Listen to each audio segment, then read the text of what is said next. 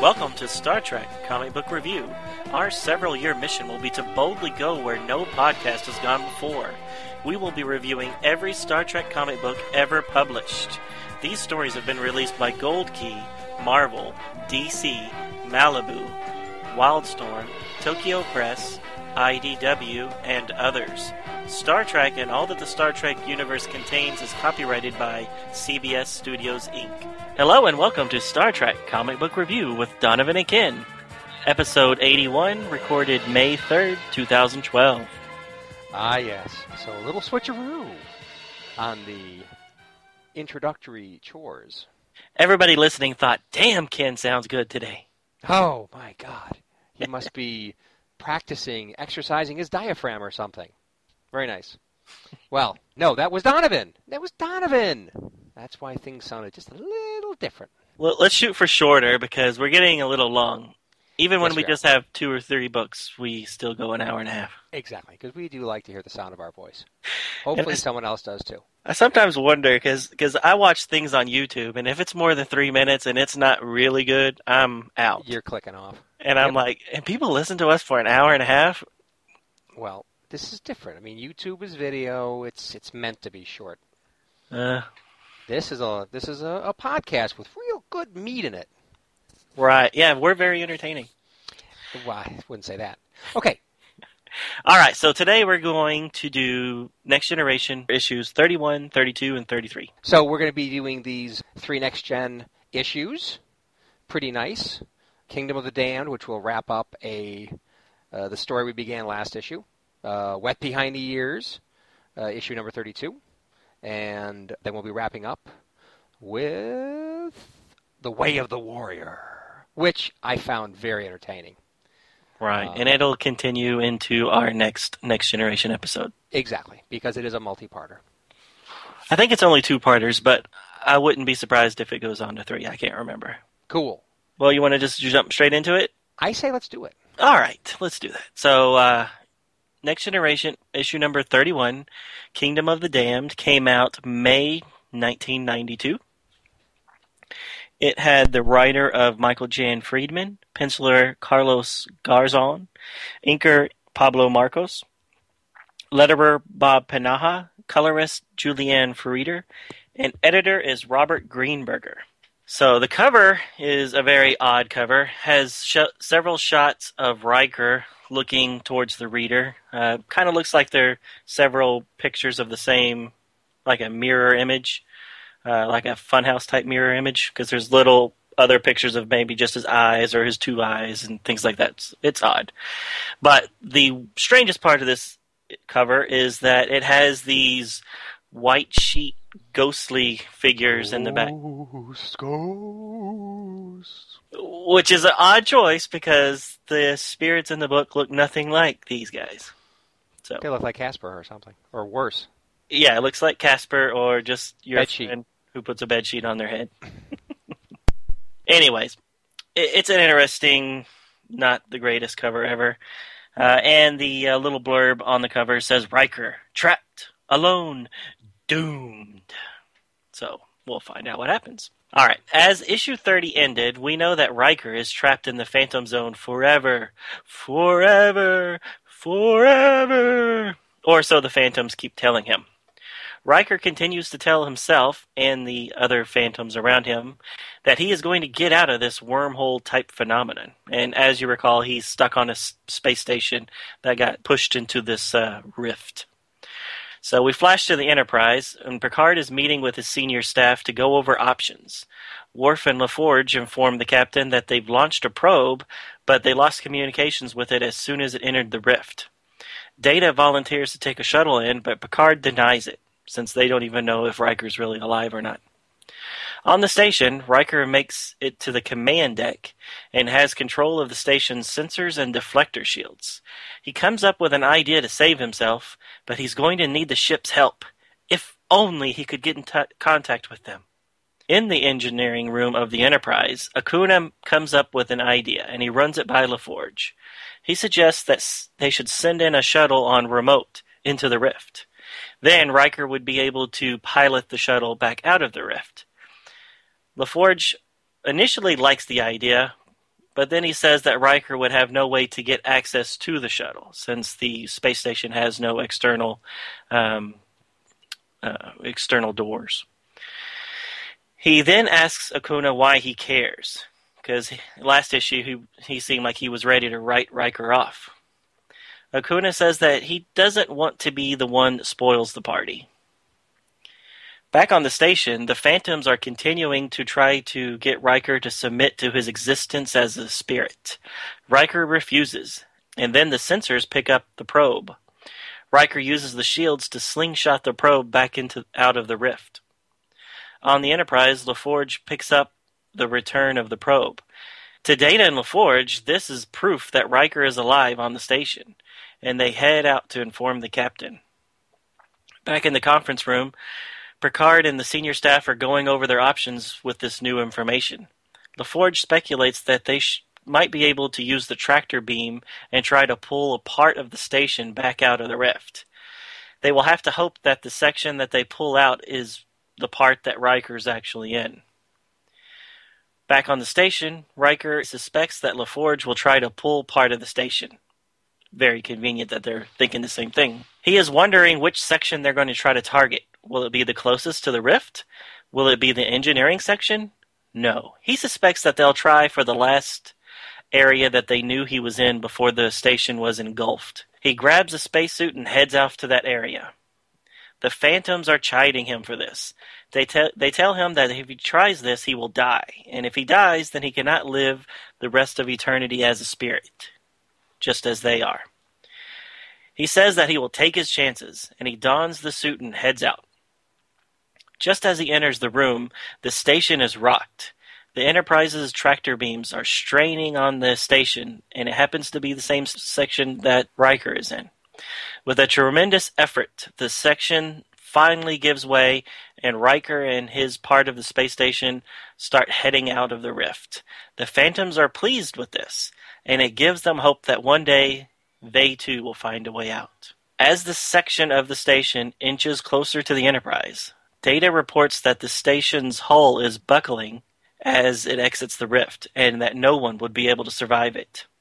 There's a few tense pages as O'Brien attempts to lock on to the commander. Just as the section of the station implodes, O'Brien reports that he was able to retrieve Riker safely. Sometime later, the Enterprise has returned to Acona's ship, the Erstwhile. Acuna is on the transporter pad ready to beam to his own ship. There are farewells all around, including a kiss to Troy's hand. Acuna does make a final request, and that is to have a few moments alone with Riker. The two step aside, and Acuna tells Riker how jealous he is of the commander. To have friends like these that would never give up on his rescue. With that, he hops onto the pad and tells everybody, "Until next time," and he is teleported away. Troy asks Riker what his parting words were. Riker says that he will tell them all over a round of drinks in ten forward. The end. Well, Riker got out of it. I knew he was going to get out of it, but I wasn't one hundred percent sure how he was going to get out of it. I was really hoping that he wouldn't get out of it. What, are you sick of the character? Well, I was hoping he wouldn't get out of it, and then they would go find Thomas, and then Thomas would be able to be Riker for the for the rest of the series. Oh, referring to his transporter-created clone. Just kidding. I knew he was going to make it, too. Of course. Come on. Yeah. It's just that, what, what piece of technology, what piece of something would they use? Tractor beam. Tractor beam. Yeah. So, so knowing that he's obviously going to make it, would you, when they have those few pages of, you know, O'Brien, I can't get a lock on him, he's about to die, does that have any suspense to you, or are you just like, okay, this is all just filler because I know he's going to make it? Um, somewhere in between, but mostly towards the I know he's going to make it. Right. I, I like the whole up to how are they going to do it, and yeah. If they're trying to do it and what they're originally trying to do fails, and then they have to come up with a brilliant last minute move. I like that because that actually has, you know, more story to it than mm-hmm. two pages worth of, oh, I don't know if I'm going to be able to do it, and then, oh, he made it. Big surprise. So, uh, you know, I know he's going to make it, but I like how they come up with the idea of how they're going to do it. Right. But the actual execution, it never really, it doesn't do it for me anymore. Yeah. Well, uh, and at least they're a little more realistic because Riker is on the other side of the rift in another dimension or whatever the heck it's supposed to be, and you can't see him. Right. That's a lot more, makes a lot more sense than having William Shatner there in the silver spacesuit or gold, whatever the color it was, with his, you know, kind of like his hands in the air floating or something, you know, you know, the little phantom thing, you know, for most of the episode, and then you finally get him back. Yeah, that was a good episode. Oh, that's, oh God. It wasn't, it was, I mean, I've seen worse, but uh, this was better. At least it, it, at least it seemed a little more plausible. Yeah, the only, the only beef I had was that, you know, all he did was send the probe back, and yet both sides came up with the same idea.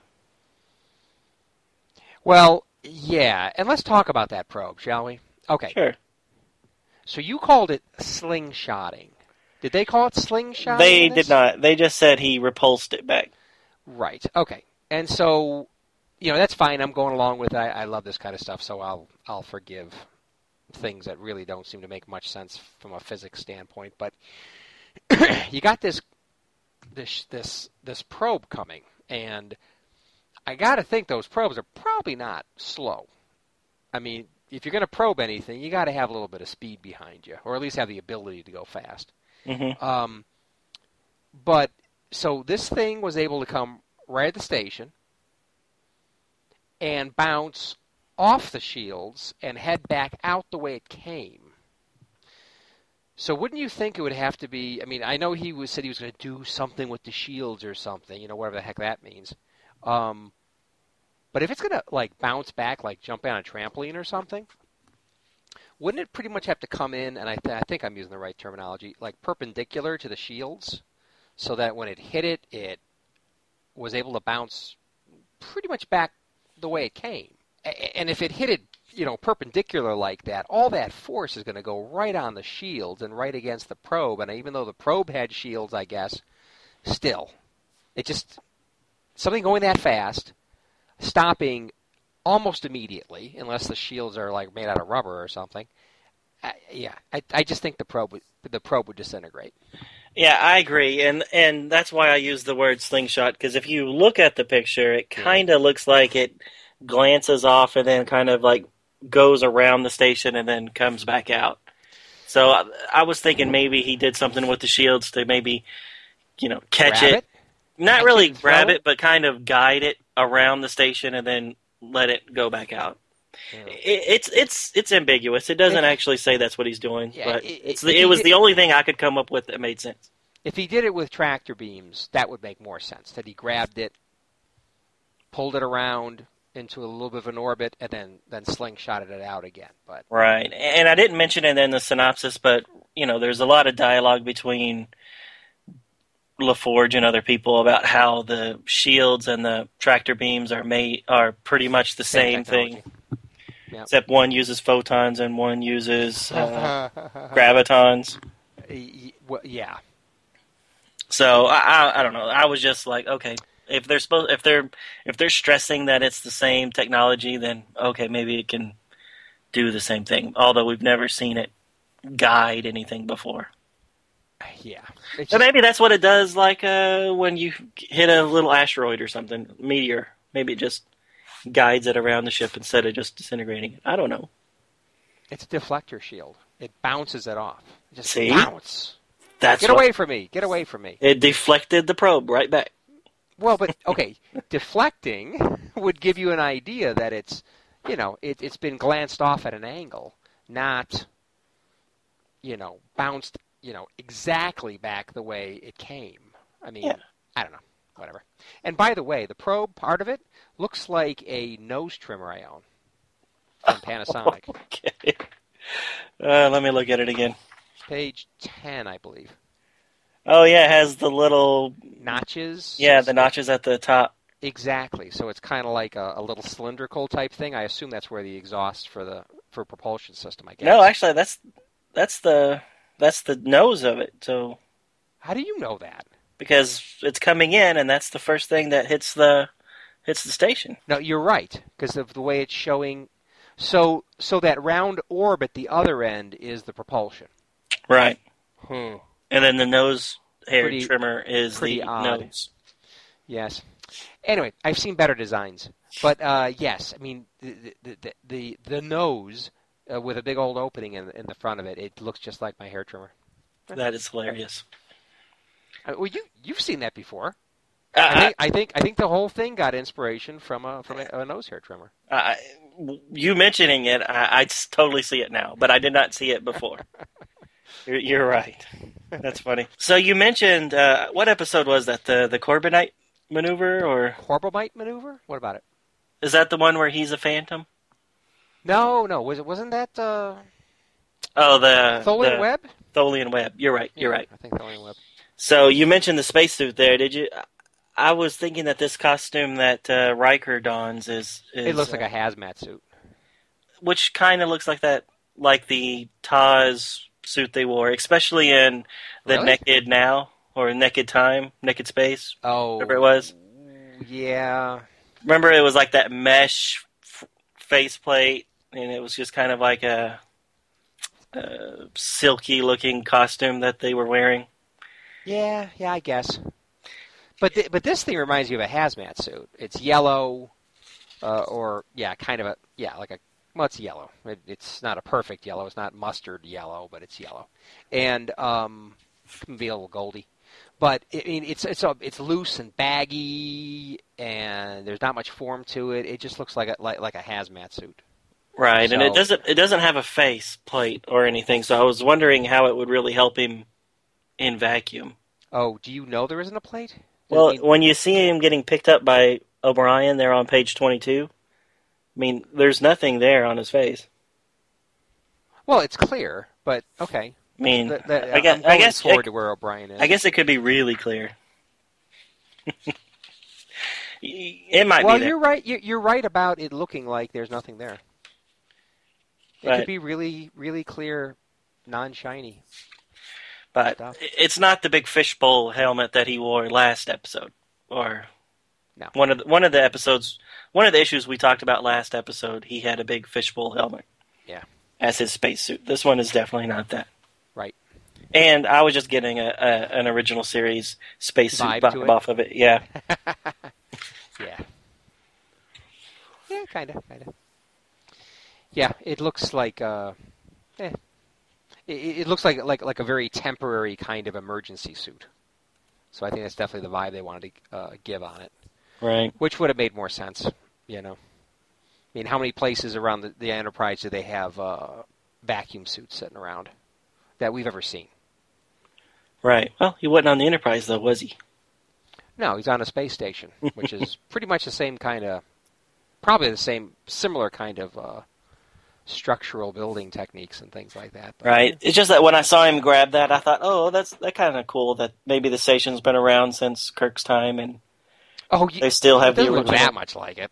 it I mean, it, me. it, it, this look like this looks like a like, like a nice comfy cotton blend. Okay. where where, you know, the Kirk one was like metallic and, you know, shiny well, and I, I'm I guess I'm thinking more of the uh, the naked what is it? Naked Now? Naked Time, whichever one it, it was. I think it's Naked Time, in, right? In the original series. Yeah, more of that costume, I guess I was thinking, than the yeah. the Tholian web costume. Cool. Yeah, I'd agree with that more. So, man, those ghosts are uh, negative Neds, aren't they? They're just just negative, negative. Yeah, and, and what was their? You're not gonna make it. Why are you even trying? Blah blah blah. You're you're an idiot.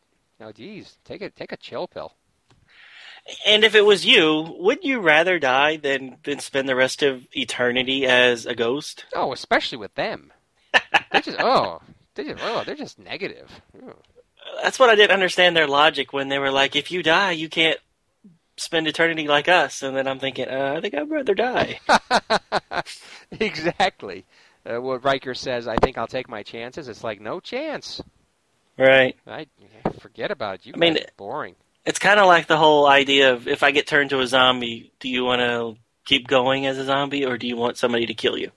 Kill me. Exactly. Kill you know, me. If you're not going to have a real life, then why would you want to still be exactly. around? Exactly. Yep. back to Star Trek. Star Trek. So uh, I think the you already mentioned about the uh, the cover and the bedsheet ghosts. Mm-hmm. I think it's a very nice looking cover, except for the bedsheet ghosts. I mean, why'd they do that? Yeah, I kind of like the whole, you know, the mirror, like it's a broken mirror, or right. like a funhouse type mirror. Right. And, and uh, Riker looks good. The, I mean, yeah. you know, it's good artist, artistry. It's just then, and then they plop these three Casper the Ghost, friendly ghosts in there. I just don't, didn't get it. Yeah.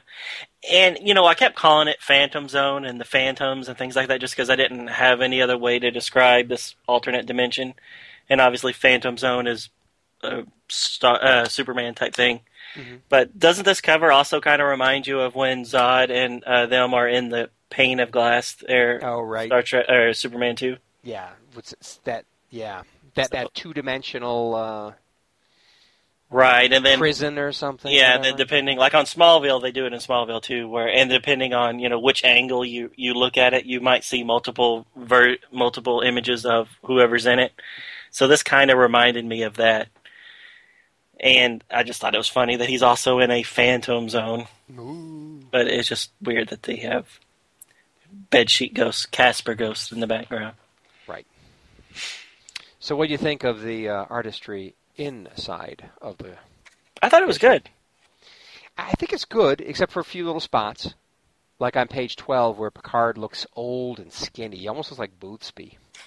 When he's standing up, yeah, hunched over? Yep. Yeah, I see it. It's like, hmm. It didn't make him look good. Okay. Yeah, I could see that. But overall, I thought that I really liked the artwork in this. I yeah. thought the ships looked good, um, with the exception of the nose trimmer. Now I'll never be able to, to look at that probe again. Exactly, the nose trimmer probe.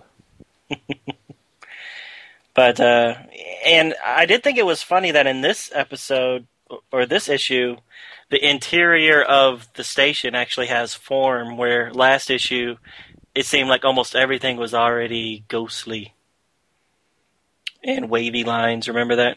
Oh, yeah. I completely remember that. I remember thinking, like, well, why is Riker the only thing that has normal color and seems to be solid? Everything else seems to be ghostly. Right. But we're here. It, it makes more sense. Yeah. Now, would eventually the station also turn... ghostly? Ghostly, I guess. Like he would?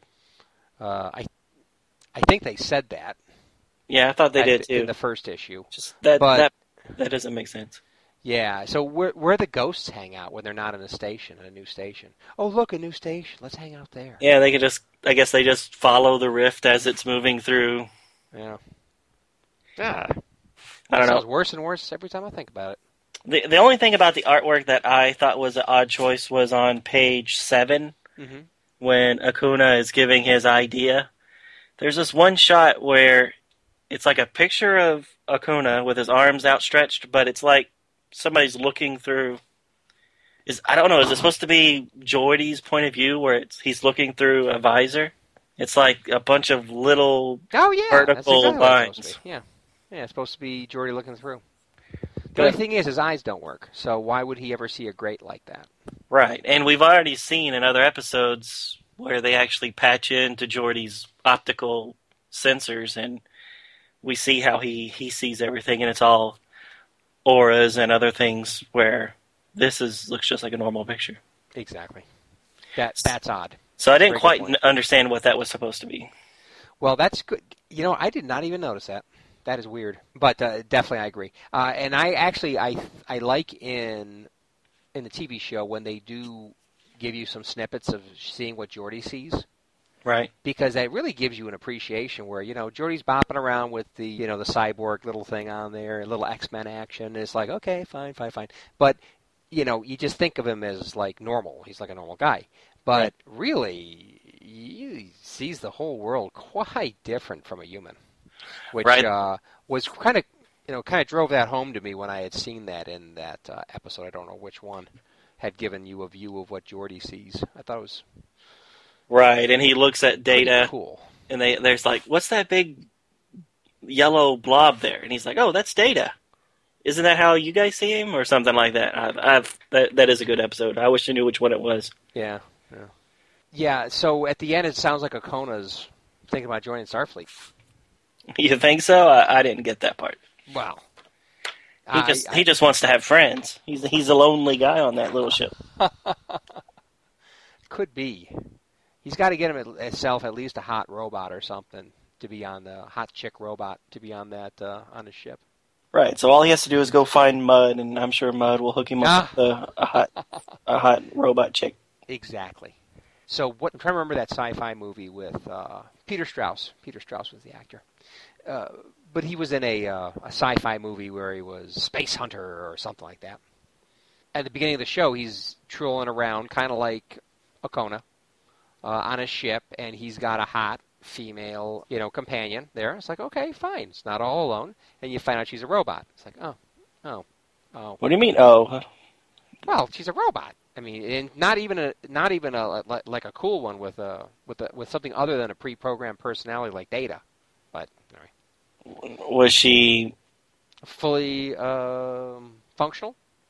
Yeah, I, I have no idea. They didn't go into that. Well, I'm just wondering, you know, what her, her purpose was. If she was really a companion, or if she was more of a I, I think she actually an did. assistant. I think she did things around the ship too. Gotcha. Okay. It's been a while since I've seen that movie. Anyway, and that's really all I have to say about this particular issue. My only thing was that now that they know they can get out, and then you have the Phantoms saying, oh, someday maybe we can get out too. Oh, God. You think that yes. Riker would have at least tried? Instead of just like, like see you later. Yeah, see you later, guys. And, and, you know, they go from negative Nellies, oh, you'll never get out. So they see, so they finally see Riker get out, where... At least he's got buddies on the other side with tractor beams. I mean, what do you got? And, and he's still substantial. I mean, even if they got out of the Phantom Zone, I mean, what are they gonna gonna pop back into uh, physical form and then freeze in space? It's like I don't know. It's like what? What do you expect out of this? Yeah, I don't know. But it just seemed weird. Why even have that? We'll be back. Maybe we can come out someday if if you're not going to. At least try. Maybe Michael Jan Friedman's setting us up for something in the future. You think so? Mm-hmm. I mean, he's usually pretty good about, you know, bringing in things from, you know, loose strings from other storylines. So, right, it's possible. Let's keep watching. Maybe, maybe, maybe it'll happen. Maybe it won't. Maybe. I, I personally, I don't like those guys. So if I don't see them again, I'm fine with it. Well, maybe they come back and they're like villains, like. Like Zod was when he Zod. came out. They could be Zod villains, exactly. Exactly, the Phantom Zone villains, Star Trek style. And by the way, that uh, movie I was referring to is Space Hunter, Adventures in the Forbidden Zone. Sounds and Michael Ironside was a very good bad guy, yet again. He plays a good bad guy. He makes a darn good bad guy. Okay. All right, you ready? I'm ready. Let's... So, going on to issue number thirty-two? Yes. Excellent. This one's entitled Wet Behind the Ears, published date June nineteen ninety-two. I bl- almost all the same people. Uh, Michael Jan Friedman, writer, penciler, Peter Krauss, that's different from the last issue. Uh, letters, Bob Panaja, inker, Pablo Marcos, colorist, Juliana Ferreder, and the editor is Kim Yale. The upper half of the cover shows headshots of Geordi, Picard, Ensign Rowe, and a cute, short-haired brunette Starfleet member. The lower half of the cover shows the U S S Tubman's upper saucer section being blasted by a smaller alien spacecraft that is purple and gold-colored and almost bat-shaped. Although smaller, the ship looks formidable, with six directed energy beams coming from it and hitting the Tubman simultaneously. In ten forward, Geordi is having a drink with a lovely young female engineer named Sonia Gomez. She has an interesting gray-green skin color. Uh, very odd. They, people with that kind of skin color pop up every once in a while uh, in the D C universe for Star Trek. Geordi is telling her how proud he is of her hard work and improvement, and not only her technical abilities, but also her social poise. She says she feels more confident and will not go spilling her drinks again on her commanding officer, like apparently she's done in the past. As Geordi is telling her, the captain has probably forgot all about that, Sonia. She moves to her right to get a refill on her drink and bumps into Captain Picard, who is walking up to say hello. What is left of her drink goes on to Picard's uniform again. Sonia is mortified and tongue-tied. The captain graciously states the tunic needed cleaning anyway and turns around, saying he wants to see Geordi in his ready room in five minutes. As the captain exits, Sonia is crying and deriding herself for her thoughtless clumsiness. Geordi tells her that could have happened to anyone, but she, despite that, she runs through the ten forward exit in tears. Later in Picard's ready room, he tells Geordi of an academy training mission the Enterprise will be aiding with. They ask for two engineers to act as onboard advisors to be on the old Constitution-class ship to be used for the exercise. Picard thought immediately of Geordi due to his patience with new people. Immediately, Geordi says he wants Sonia Gomez to be his number two person on the advisory assignment. Picard grimaces and asks if Geordi is sure about that. He says absolutely, because Gomez is one of his most capable young engineers, and she just lacks a little confidence. Working with the cadets will underscore to her how far she has come. Picard begrudgingly agrees to his choice. Later on the transporter pad, Sonia questions Geordi's choice, as the captain did. Geordi says she is the best choice due to the combination of her technical expertise and her gentle touch, which will help when dealing with the young cadets. They beam over to the training ship and are greeted by Proctor Keane, who briefs them on the exercise. The objective is for the cadets to get the ship's impulse engines working, and by flying her through an asteroid belt to a prearranged set of coordinates. To make things more interesting, the training ship's life support system is on battery backup power, which will also need to be repaired. Picard hails from the Enterprise and interrupts the Proctor's exercise briefing. He wishes them luck and says he and the Enterprise will see them on their return from Gamma-Yalsis. Goodbyes are exchanged. The Proctor explains an academy ship is waiting in the wings in case it is needed. This goes along swimmingly at first, with the cadets getting the old Tubman moving faster than Geordi expected. Geordi is also impressed by the job Specialist Gomez is doing. Suddenly, one of the cadets calls Sonia over to look at something with alarm in his voice. An installation dead ahead, not Federation, more primitive, Geordi assesses due to its power signatures. The ship is rocked by an attacking ship originating from the installation. The Proctor's ship intervenes to draw the attack away from the cadet's ship. A cadet named McIver identifies the ship as being Qatar design. The Qatar are a race hostile to the Federation. Sonia surmises that the installation in Federation territory must be a secret one the Qatar intend to keep secret. The ship is hit again, and LaForge is thrown against a bulkhead, which knocks him unconscious. A cadet says their shields are down to ten percent. Another shot like the last one, and they'll be finished. Sonia freaks out, asking Geordi to wake up. The bridge is fe- feverishly asking the unconscious LaForge for orders that will never come. The cadets in engineering are asking Sonia for orders, since she is the only remaining conscious or- officer aboard. Sonia thinks about how Geordi said she was the best person for this assignment, despite her misgivings. She comes out of her reverie determined to do her best. She tells the cadet, who is acting captain, to settle down. They've got work ahead of them. Sonia reviews the situation. They have no weapons, but the Qatar have no scanning tech to be able to, to detect that. She tells the acting captain to launch two Class eight probes and point them at the Qatar vessel. Next, she tells Helm to head for the close-by asteroid belt. Since the Class eight probes share the same space frame as photon torpedoes, the Qatar will likely misinterpret them as incoming weapons fire and take evasive maneuvers. Hopefully that will give the Tubman enough time to get to the asteroid belt. Once in the asteroid belt, Sonia tells Helm to keep engine use to a minimum to give the Qatar a minimal ion trail to follow. Sonia enters the bridge and takes the Khan. After an hour has gone by with no sign of the Qatar ship, some of the cadets think they lost them, but Sonia is not so sure. A message from sickbay says LaForge has regained consciousness, but is still not thinking straight. Sonia says to keep him there until his head clears.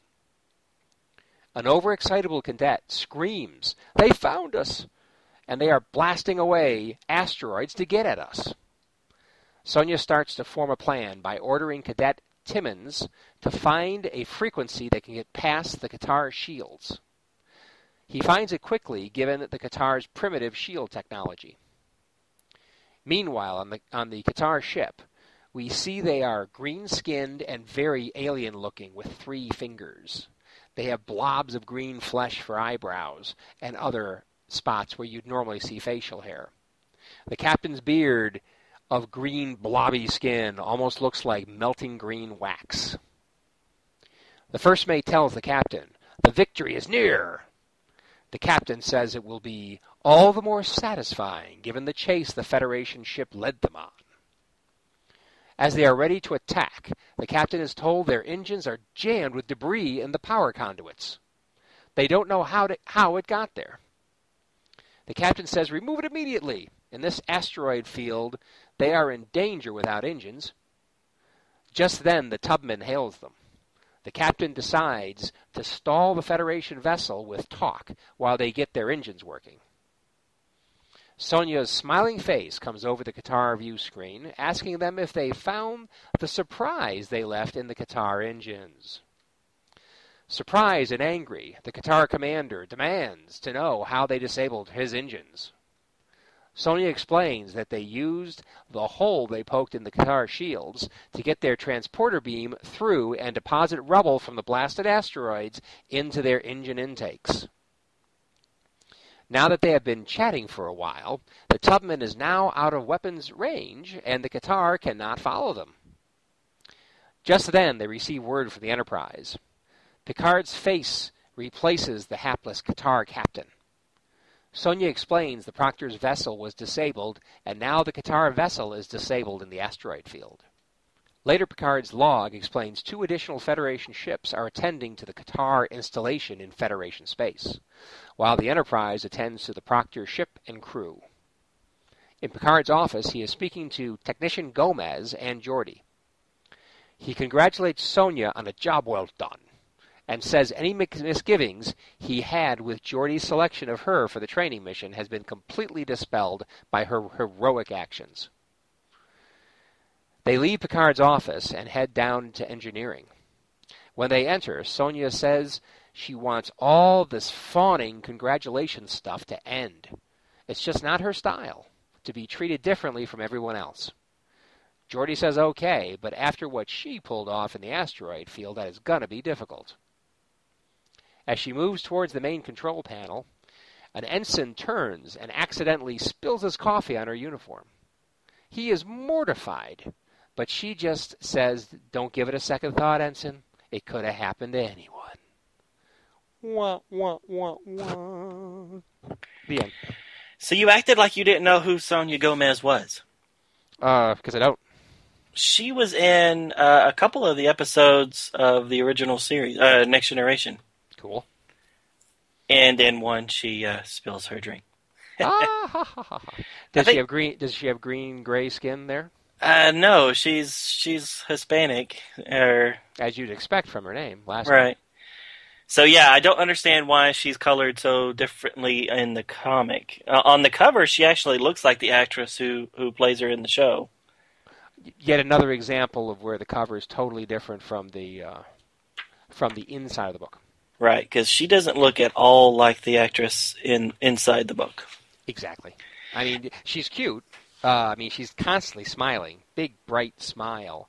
But right, it's like she she she, she not the hairstyle doesn't look like her uh, the person on the cover. Nothing.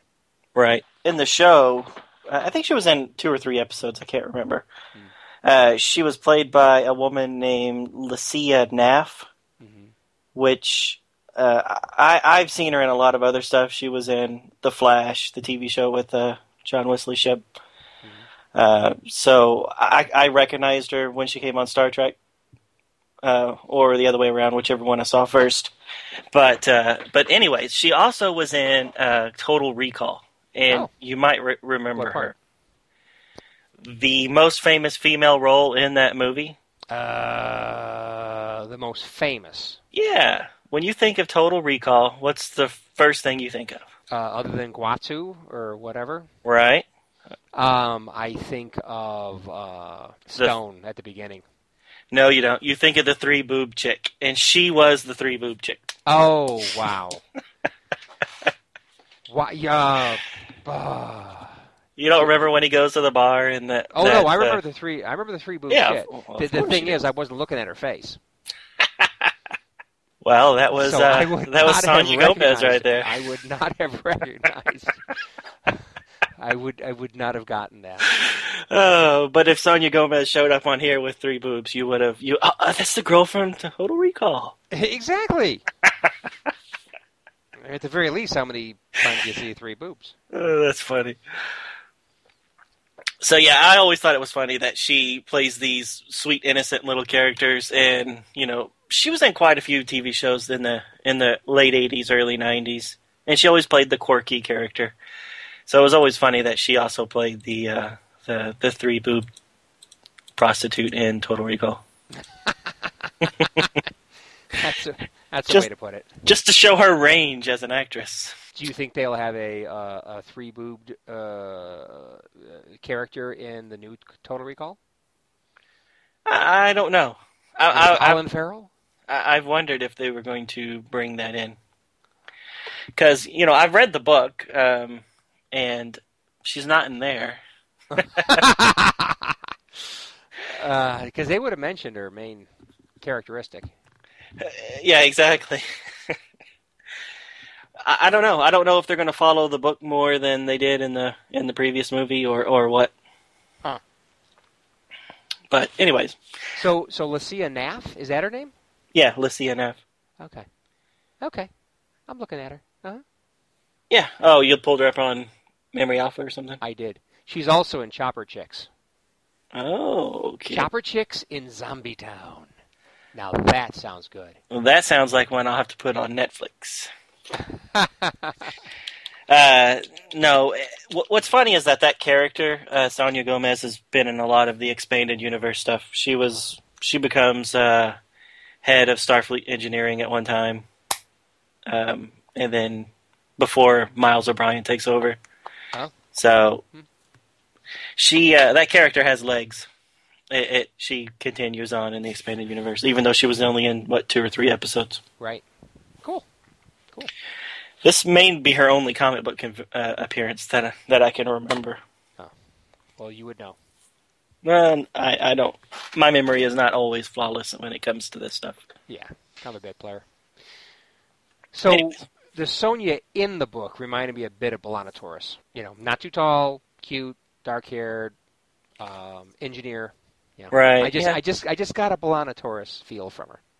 Yeah, I can see that. Book. Well, and she's this odd color, so you don't know if ah, she's an alien. That too. I think that's part of it too. That right. probably is. Yeah, I totally get it. You mention it.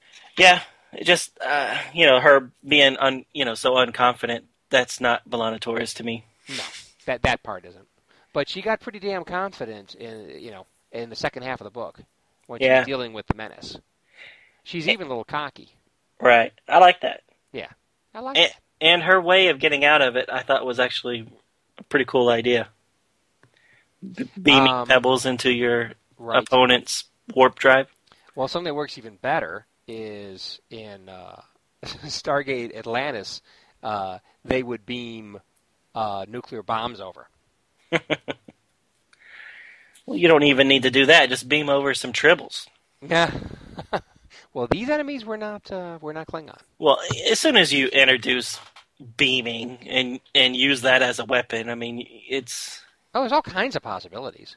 Right. Like like what what was that one? Uh, I forgot exactly which issue it was where where they go ahead and an incoming torpedoes come at them or something, and they. And they transport it on its way in, and then transport it back on its way out or something. Right, behind behind the ship. Behind so the that... ship, and it hits the other ship or whatever it did. I mean, yep. The main point is they use a transporter uh, to, to get around getting hit by uh, by a missile. So that that's something. Yeah, you think they would do that more often. Yes, because that's a good idea. Yeah, I mean, like this one. This one's a good idea, too. But... Right. Well, fortunately, in this scenario, the, their technology was so low that, that yeah, they were able to easily beam through their shields. Right. But if you were fighting the Romulans or the Klingons, who's somebody no. who's on par with you, you wouldn't be able to do that. Exactly. Right. I thought it was odd how, uh, at the beginning of the book, they referred to the training vessel to be a Constitution-class vessel. Yeah, and, and that was my comment, too, that they were yeah. they really hammering it in. It's the same ship. Same, same class ship as the original Enterprise. Exactly. And it isn't. No, it's a Stargazer type ship. Yeah, and not even exactly a Star... I mean, it's a, it's a Stargazer type ship. Right. But the nacelles are a little different. The orientation of them, I should say. Right, but it looks nothing like a Constitution class no. ship.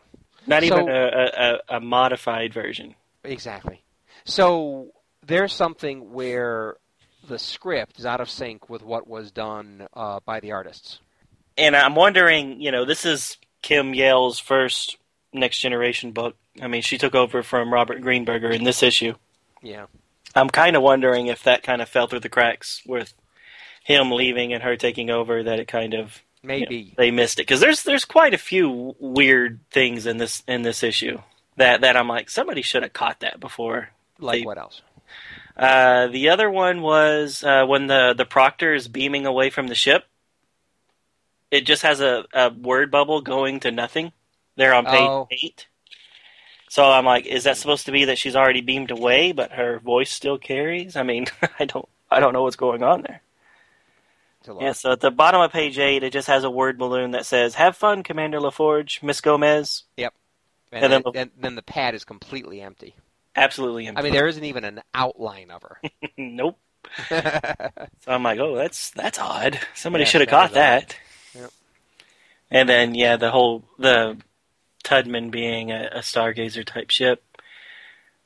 Uh, I guess those were the two big ones that I that I saw when I was... Re- oh, and, well, Gomez's coloring.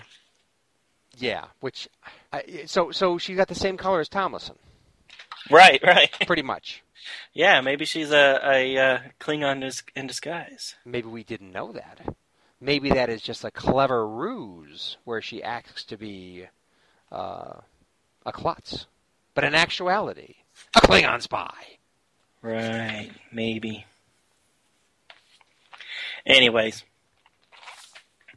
my actual last comment on this book uh, and is the uh, the aliens. Mm-hmm. I'm not a big fan of their outfits. They have like metal boots, and, you know, the classic Superman unitard type thing on the top, and they're their briefs, and then they have bare legs. It's uh-huh. it's a silly outfit. Well, I think they look pretty silly too. Their faces, their faces, their faces. didn't bother me that much. Well, uh, they look silly. Now I must say that the, the teeth help because the because they've got really nasty teeth and they got really bad gums. Uh, at least on page nineteen they do. Right. And uh, so that helps. But they just look like these blobby guys. I don't know. I kind of like the little fleshy tendrils coming off their ch- their their chins instead of whiskers. Kind of like a Farscape. Like Dargo. Kerr Dargo? Yeah. He had those, like, tendrils instead of a, well, a yeah. mustache. Yeah, but that was like that was like tentacles. Yeah. This is like, you know, Elephant Man or, I don't know, like a candle. It's just I don't know. I don't know. Uh, that it, it's uh, okay. It's all it's all good. But I'm just saying. Okay.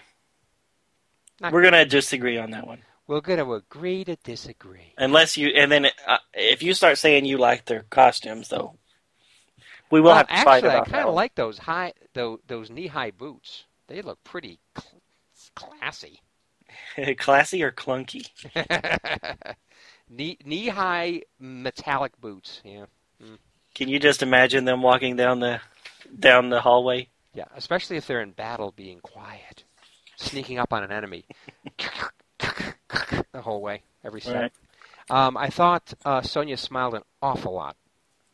She was cute. That was her cute, cutest feature, but You know, she's just like, just, just smiling. Hi, I, I, I, I'm a stewardess when I'm not here uh, on the Enterprise. It's like, I don't know. She just that's, smiles a lot. That's part of her quirky charm. Yeah, I, I, uh, I like it. I guess. I thought in the end, when the ensign spills the coffee on her, for the light little moment at the end, I just thought that that was way too predictable. I mean... It was kind of funny. Fu- you think it was funny? Oh, boy, we got a lot of points to disagree on on this one. uh, I, I'm think- not arguing with you on that one because I see what you're saying, but it, it was just a cute little moment to end the yeah. comic. It was like it was like Friedman just wrote it in. I mean, he just he just you know he went to see a movie or something and just oh, here you go, it's on a napkin. Just you know, it just came to me. It's like oh, that that's so predictable. I mean, God, anyway, that's fine, whatever. Okay. And I think that's all I have to say. I actually have one other comment, uh, and unless you've been listening to us all along, you're probably not going to catch this, but they're on page ten when they first come across the um, the refinery or this, this fortress that's stuck on this asteroid or whatever. Mm-hmm. Didn't that look like the Gold Key medieval castle that – no, it was the Marvel issue number – four or five uh, of the um, like the we were calling it the post motion picture era. They came across this big medieval castle floating in space, and come to find out it was just an illusion. But it it looked like that with the ship coming up to it. You remember? Yeah, kinda. I guess. Now, now is is, is so that's the one with the um, Dracula and all these things right. from the subconscious. Yep, right. Oh, God, that was a Marvel? Oof. Yeah, that was a Marvel. It was issue number four or five. Uh, Actually, I think it was a two-parter, so it was probably both. Yeah. Uh, okay. Where, where they captured that guy who was a film buff, and uh, it was his subconscious that was creating all the monsters from horror movies past. That explains it, of course. Yeah. uh, all right. You know, if you want to have a secret installation, you should probably build it in the meteor.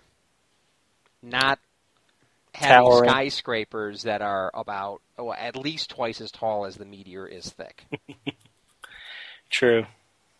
Plus, all these ships hanging around, and something that was a little bit confusing to me is, you know, when are they in the meteor belt, and when are they not in the meteor belt, or the asteroid belt, whatever.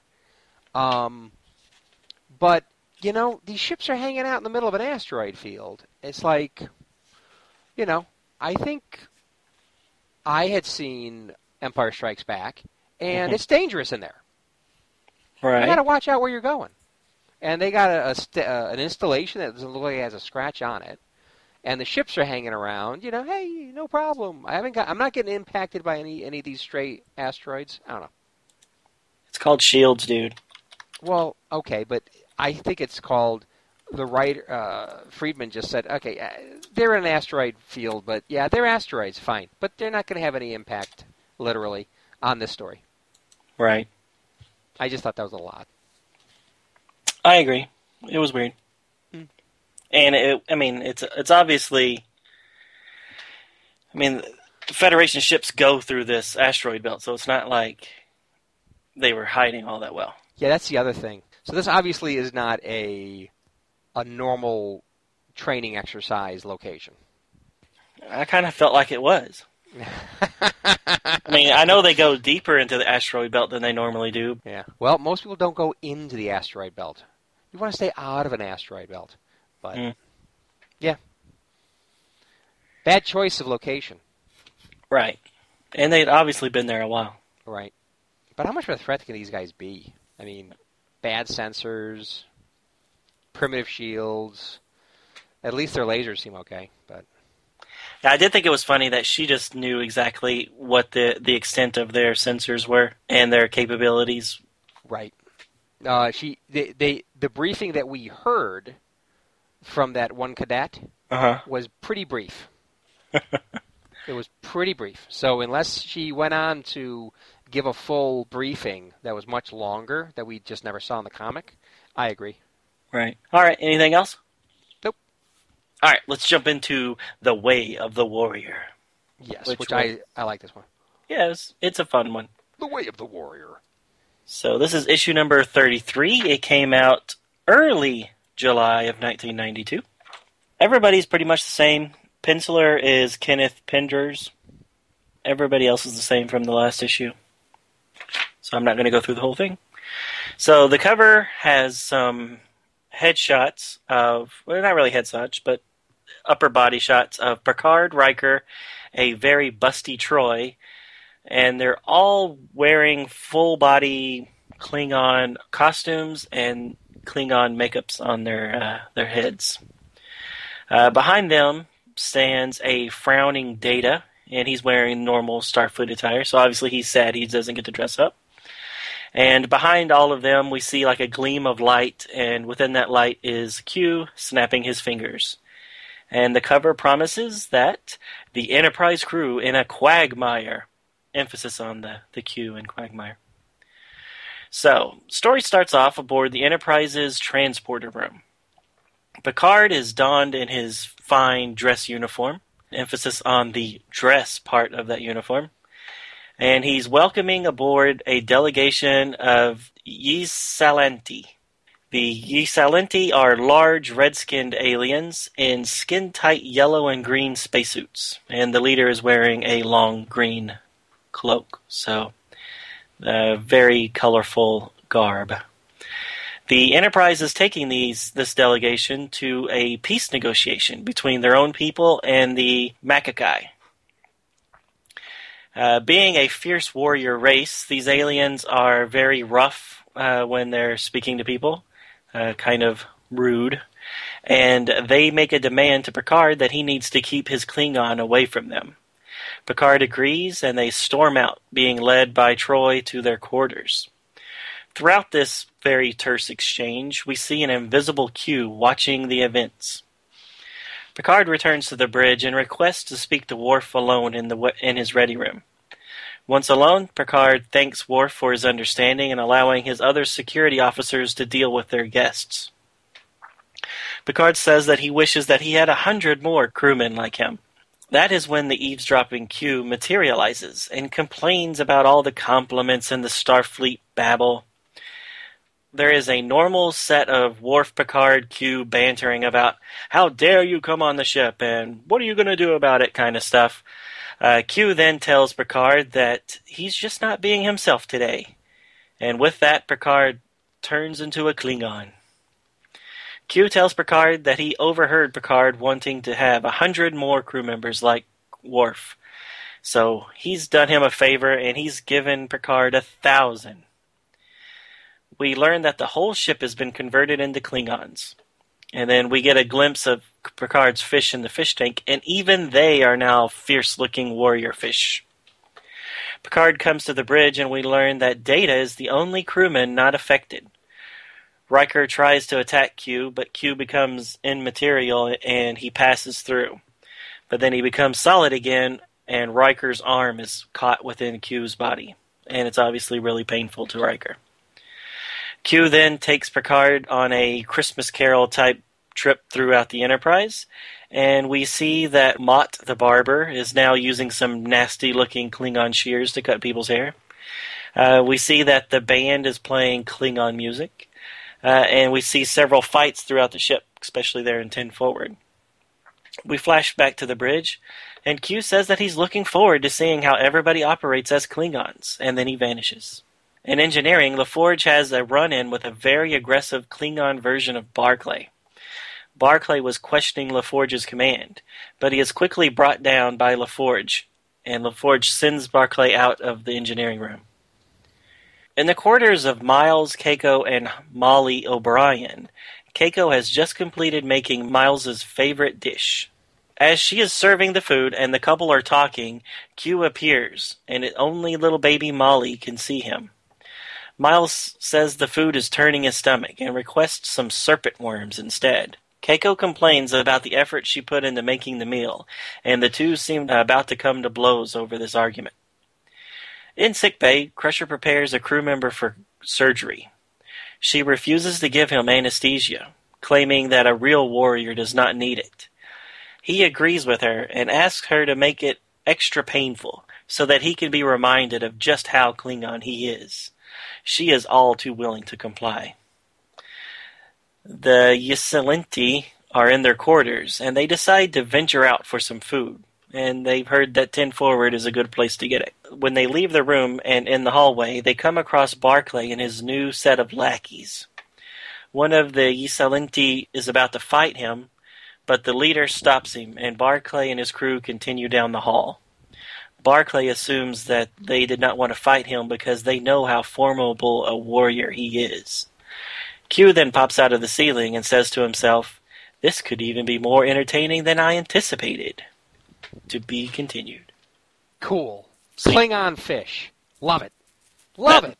That's what did it for you? The Klingon That's what fish? Did it for me. Just give me Klingon fish all day long. That's great. Yeah. Klingon yeah. fish. Klingon fish. That's what you need. Okay, can we talk about that cover for a minute? Uh, yeah, sure. Okay. Now, just just go with me here. And I'm going to try to keep this as clean as I can. Uh-huh. Okay. So you got Troy there, who has cleavage like she's never had before. And it's on display in the Klingon outfit. Just uh-huh. like uh, Lycia and... Uh, what were those two sister Klingons? Uh, the Dumas sisters. There you go. There you go. There you go. Um, and so she's got it showing there. And it's big. It's unusual for Troy. And she's got a diktok. Uh, Klingon knife in her hand, uh-huh. and she's kind of, I don't know, doing some.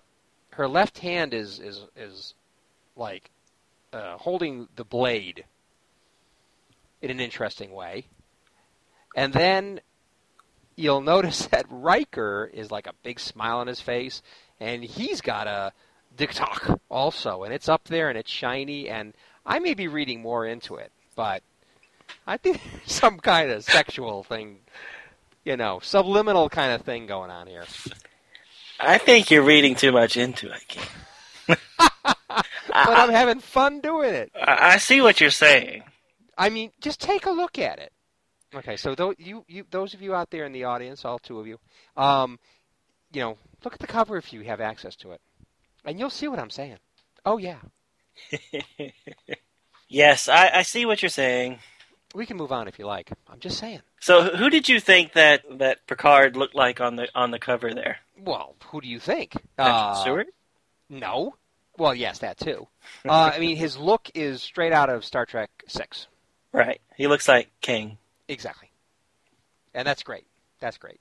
Uh, Christopher Plummer, Patrick Stewart, you know, great, great actors. And uh, yes, he's definitely got that look. With the little, I, with the little mustache, the little mustache, almost kind of thing coming out the side. Yeah, yeah. Very nice, very nice. And Riker there has long hairstyle, curly.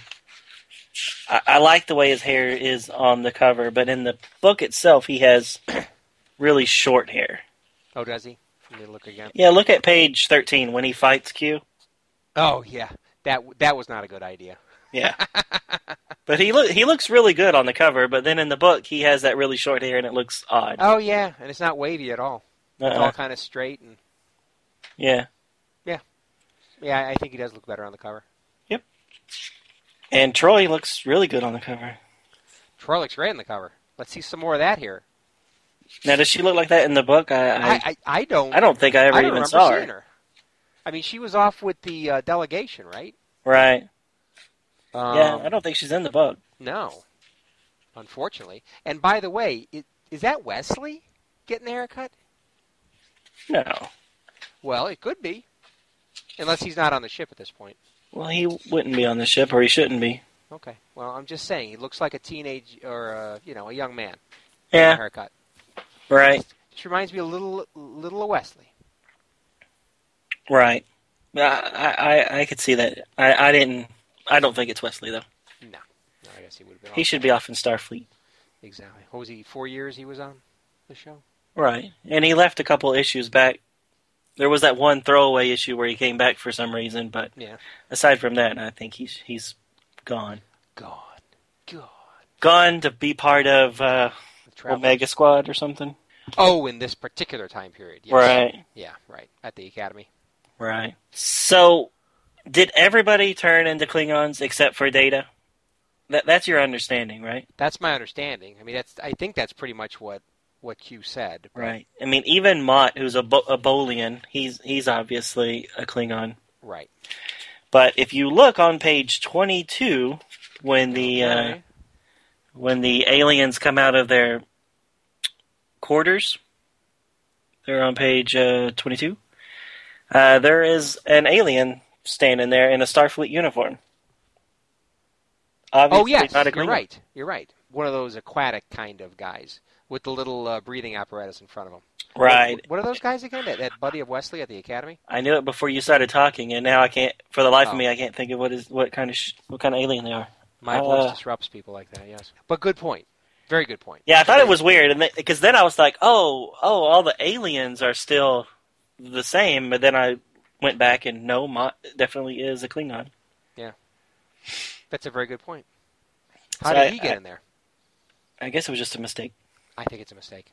I just wanted to observe how probably, I don't know if, if meek is quite the right word, but probably the least Klingon of all the human characters are the ones I think they focus a lot of time on showing how they are now Klingons. So Geordi, you know, not a wimp, but come on. I mean, he's not very macho. Right. And so they showed him as a Klingon, and he's a good Klingon. And and Broccoli.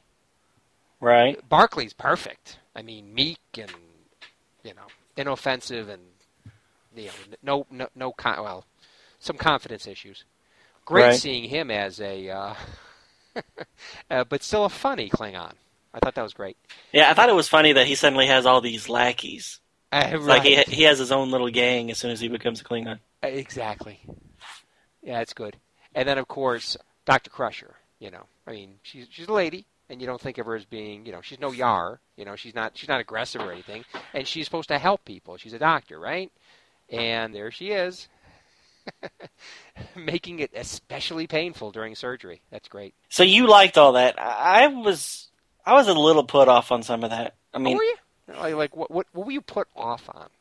Well, I didn't quite understand to what extent did he convert them. So it's one thing to make you another species. Yeah. But it's another thing to make you have a different set of morals. And I mean, I could understand being more aggressive, more, you know, temperamental, things like that, you know, because because that's, you know, certain species of animals are more aggressive than other species, so right. that could be in your D N A. But what what I didn't understand was that suddenly she now wants to cause people pain because it's more honorable and things like that, and that is more of a learned behavior. So I was like, is is he changing their, you know, is he changing their D N A, which is what I thought he was originally doing, or well, is he actually okay. changing their Their what, how they were raised, or what I, their morals are. I dig what you're saying, but you're overthinking. Because this is Q, and he's got all these powers. And if Q says, "I'm going to make you a Klingon," he doesn't screw around. He makes you a Klingon, and that doesn't mean just physically, and that doesn't mean just chromosomally. It means everything that goes along with it. Right, but all the other times that he's messed with people in the T V show, you know, mentally they were still the same person. You know, even yeah, though yeah. they looked like Friar Tuck and Robin Hood, they still had all the memories and all the the core beliefs right. of, you know. And, and, and, and these data. people remember that they are who they are and have been changed. But, yeah. Well, okay, so the bottom line is what's what's handy for the storyline. Exactly. So, it's a comical take on, you know, switched switched bodies thing. Right. right. I get it. I just, like I said, I, I, I, know, I wasn't I, the biggest. I, and fan I know what you're part. saying too, but it's like, can but you I'm do willing anything? To, willing so to he roll made with... them. He made them Klingons. And then I'm wondering if if if you know. Worf's like, you think all Klingons are like this? That's very specious of you. We don't exactly. all act like that. Well, True ones do. True Klingons do. The warriors do, but they also have scientists, and they also have doctors, and you don't think the doctor purposely tries to hurt people. How many doc- How many Klingon doctors have we seen? Not that many, but there has to be some. Well, I'll agree, and there has to be technicians, too. But how many have we seen? Not many. Exactly. So it's like, where do they keep these people? We never get to see them. Right. Anyway. That's why you got to read the Expanded Universe stuff. Oh. Okay, I'll get right on that. Yeah. Anyways, you're right. I'm overthinking it. Well, you know, this is a ridiculous episode. I mean, you know, I mean, this is all Star Trek and it's all made up and stuff. But, I mean, there are some episodes you can take as being a little bit more plausible. Right. This, it's like, well, that's one of the great things about Q. I mean, he can make truly anything happen. It's just, you know, if you go a little overboard with what he makes happens, it's just, I mean, even suspended disbelief can only go so far. Right. I got you. Uh, it's a fun episode. Just go with it. So, uh, yeah. can I can I uh, can I tell you what my revelation was when I was reading this, and I'm kicking myself for not seeing it before? Oh, please. I, I never realized that Q is Star Trek: The Next Generation's version of oh. Mister Mitzel Pidelik from Superman comics. Okay, there you go. Mister So, Mister Pickle Pickle, yes. Right. So, it, it, you know, he was this little imp guy that would just show up and just screw everything up. And he had godlike powers. He could do whatever he wanted to. You know, switching people around was, you know, funny to him. You know, he would make uh, somebody a mermaid and make another person a dog, you know, make another person, you know, have superpowers. You know, he basically is Q for Superman. Right. And it wasn't until I was reading this issue and he did all this stuff to all the crew members, and I'm like, oh my God, how did I not see this before? How have I not seen the truth?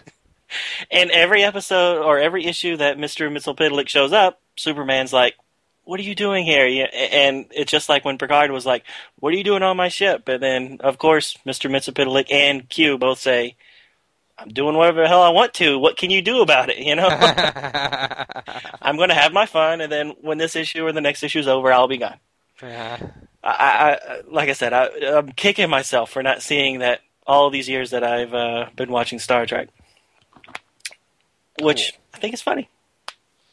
That is funny. You always need to have your, you know, crazy episode to kind of blow off some steam. Maybe not take yourself so seriously. And that's what Mister Mitzel Pidelik did. Oh. And, and Q now. Well, a little uh, comic relief. Right. Although, in some episodes, especially the first one, where we first meet Q, um, he's not a fun guy.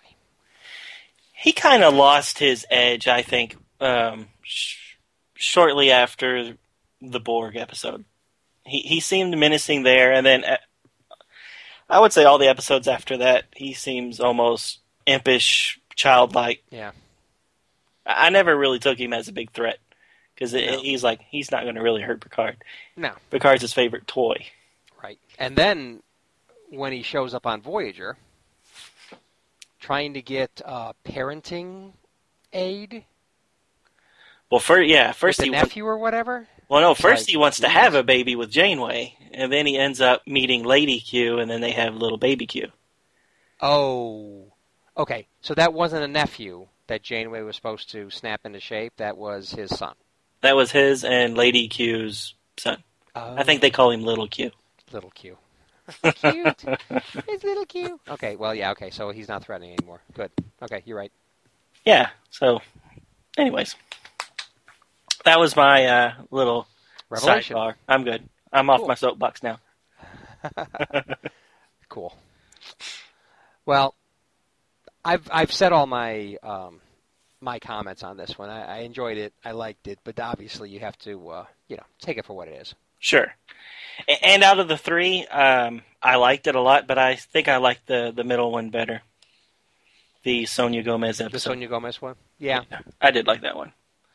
Well, they're very different. I mean, this... definitely, I would agree. So obviously, you're putting issue thirty-one uh, in the back, and I and I agree with that. Way in the back. Yeah.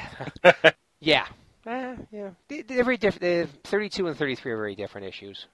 Um, yeah, and they're very good. Both of them are good, and yeah. and I would say they're close to being the same. I just I just like having Sonia Gomez back for a, a right. one issue, and uh, I like that story. It was pretty good.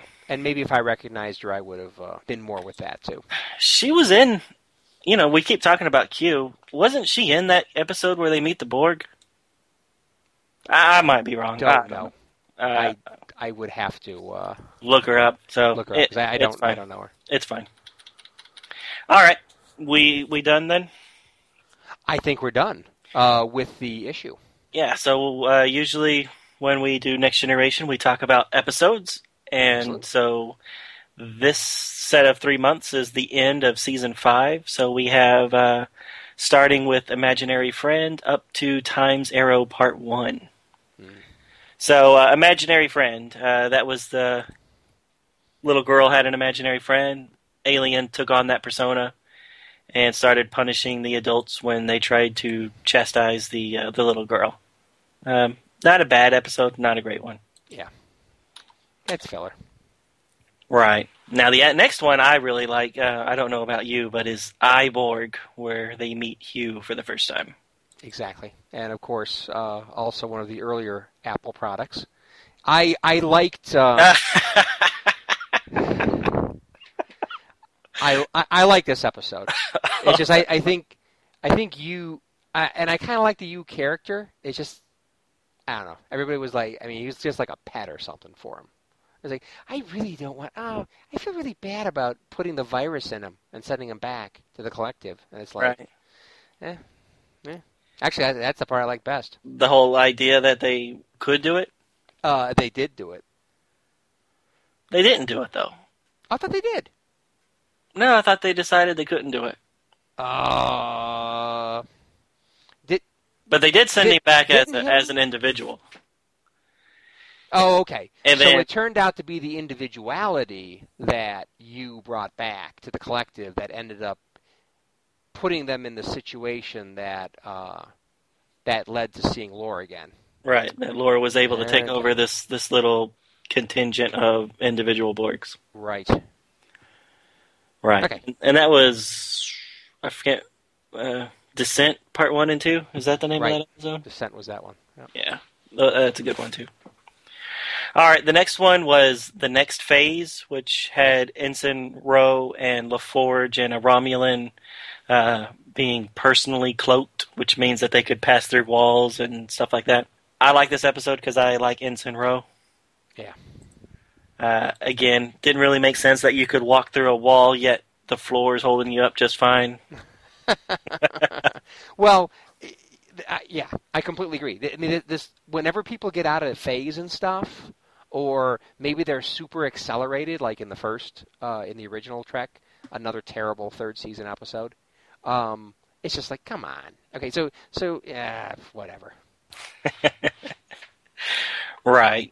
I, I like that episode, the whole them, the, the rest of the crew dealing with who they think are dead.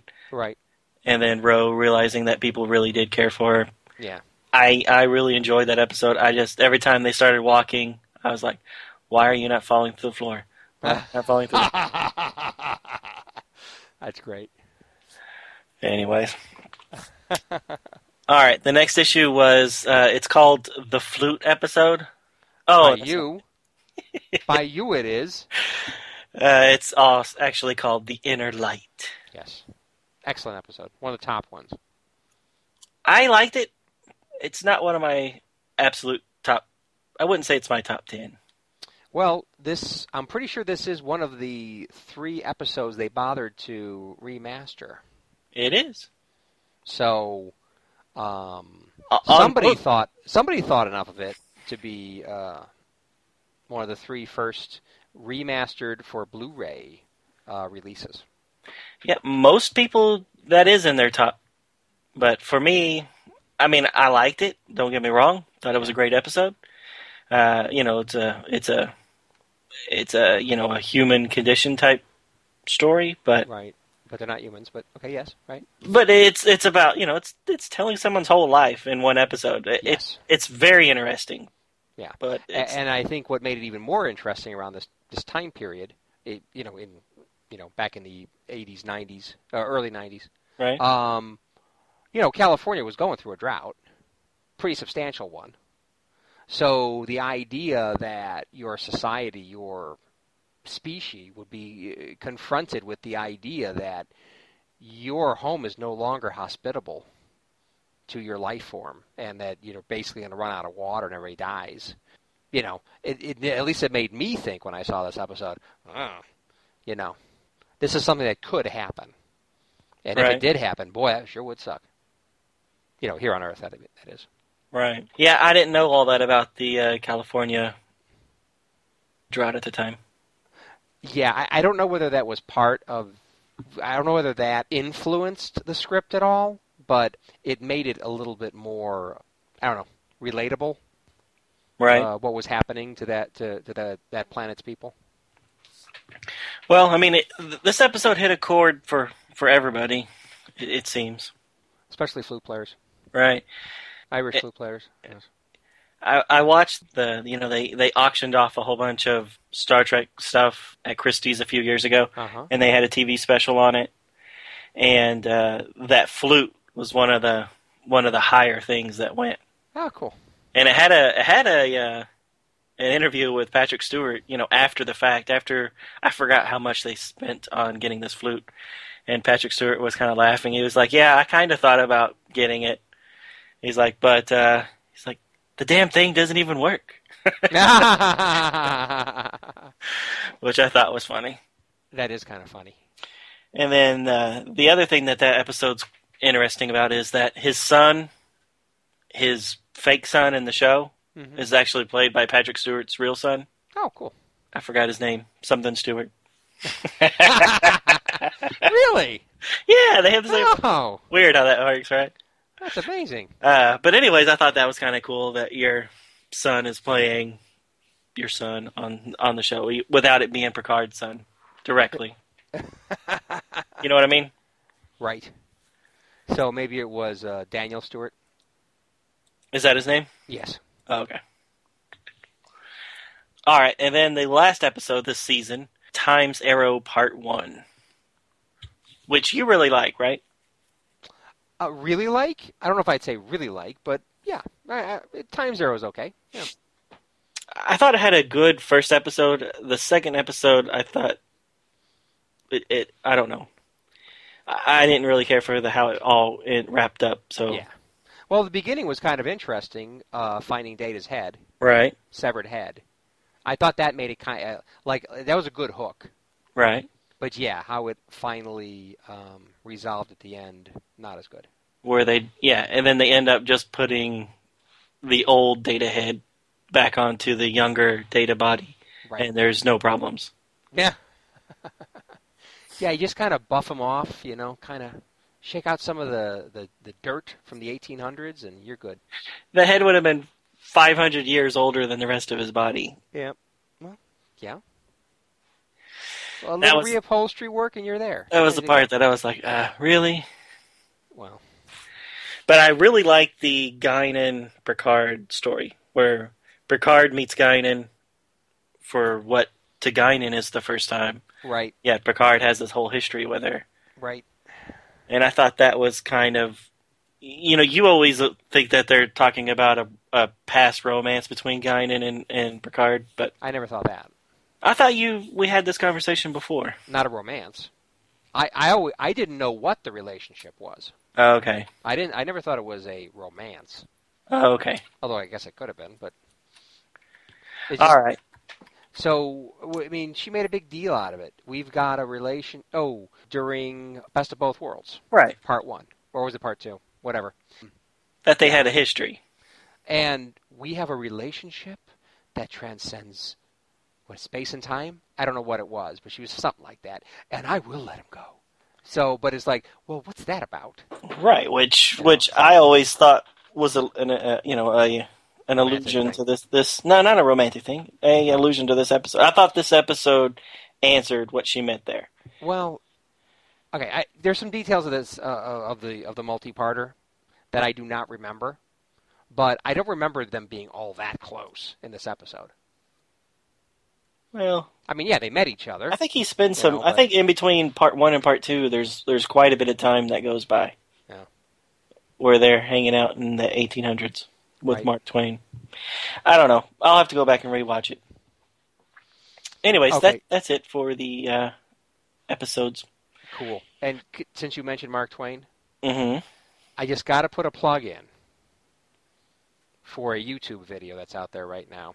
And if anybody's a Planet of the Apes fan, and like Mark Twain, if you have those two likes, you you must uh, go ahead and look up uh, Dana Gould's uh, performance of uh, of Mark Twain, uh, a la Hal Holbrook, uh, in a Doctor Zeus outfit. It's great. And I can just do a search for Mark Twain, Doctor Zeus, and I'll probably find it? Probably. Uh, Dana Gould would also narrow it down quite a bit. I, uh, I did I did a search that was something like Doctor Zeus, Mark Twain, and I and I found it. All right. I'll give it a look. Give it a look. It's it's not that long. It's not that long. It's funny. All right. Sounds good. You folks out there, too, take a look. It's funny. It's odd. It's just so odd and unexpected. That's part of what makes it funny. Anyway. And he's in the full orangutan costume? I'm the full orangutan costume. It's great.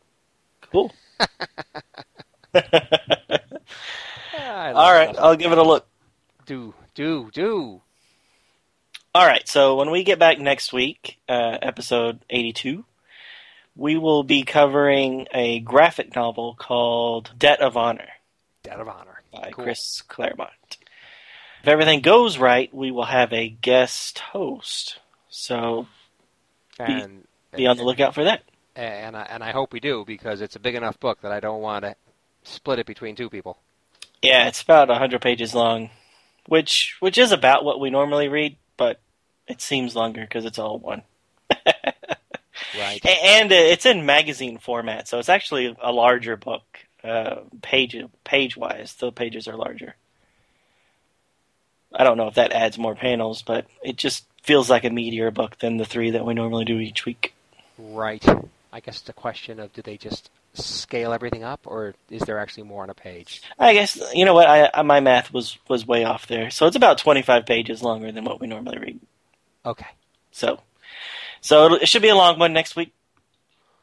Saddle oh, but buckle up. It's going to be a long one. Well, it'll be good. It'll be all good. Yeah, it should be fun. I'm looking forward to it. Excellent. All right, so until then, everybody, take care and talk to you later. See you next time on Star Trek Comic Book Review. Thank you for listening to Star Trek Comic Book Review. All Star Trek stories and characters are copyrighted C B S Studios Incorporated. All music, stories, and characters discussed are for entertainment purposes only. You can email us at star t comic book review at gmail dot com. Visit us at our website, w w w dot s t comic book review dot com. Subscribe to us via iTunes, or friend us on Facebook at first name S T Comic, second name Book Review. See you next time on Star Trek Comic Book Review. Let's get the hell out of here.